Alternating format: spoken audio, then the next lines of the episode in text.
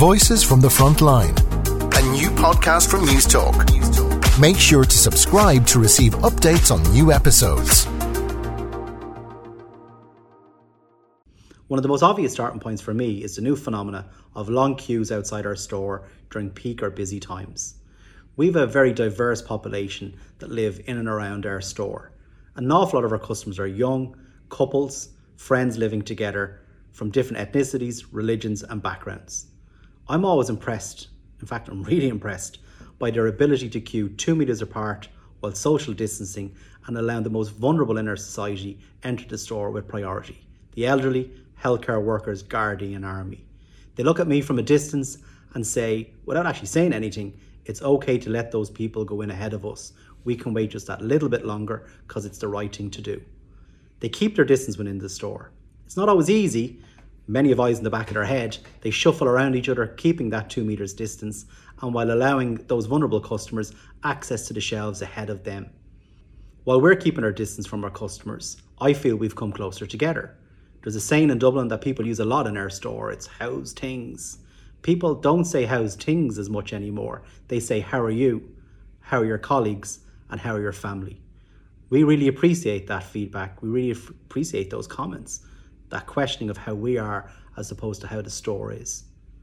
Customers are also sending us in very kind messages on our Facebook page, by text, by letter, and in some cases going that extra mile and drawing us cards. But some customers can't get to us. Some are cocooning or vulnerable and can't leave their homes. So, thanks to Leah and the GAA in good counsel, we've set together with our Club Together initiative to get shopping to them. Leah and her army of volunteers have delivered over 100 shopping parcels to customers in our community. They're really grateful. I know this because every time they text back for a repeat of the service, they say kind words about their volunteers. Getting stock on the shelves has its own challenges.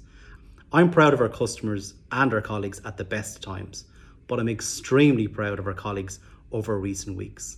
They've gone above and beyond what's expected of any retail worker, changing their shift patterns, working longer hours, working harder, and trying their best to keep our shelves full. Our store opens when most people are still in bed at 3 o'clock in the morning when Arbon opens up and takes in our first fresh chill delivery. That continues throughout the day until 10 o'clock at night when we close the store for a couple of hours and repeat the whole process again seven days a week. Michael, one of my colleagues, delivers post to the post office on behalf of a vulnerable customer to ensure her mail gets overseas on time and to her family and friends who she sends it to. And then something tragic happened. One of her colleagues' fathers passed away. She couldn't travel back home to Europe because of restrictions in travel and self isolating when she re- returned home to her home country. But within minutes of hearing this, the colleagues here gathered together decided to collect and set up a GoFundMe page and within 48 hours collected over 500 euros, which now sits in that GoFundMe page to get Elena back home to see her dad's grave when this crisis is over. It's things like this that really make getting rid of COVID 19 important. It's the people, it's the heartfelt sadness that they feel when they lose a loved one and can't go see them. We've experienced that right in the heart of our store Voices from the Front Line, a new podcast from Newstalk. Make sure to subscribe to receive updates on new episodes.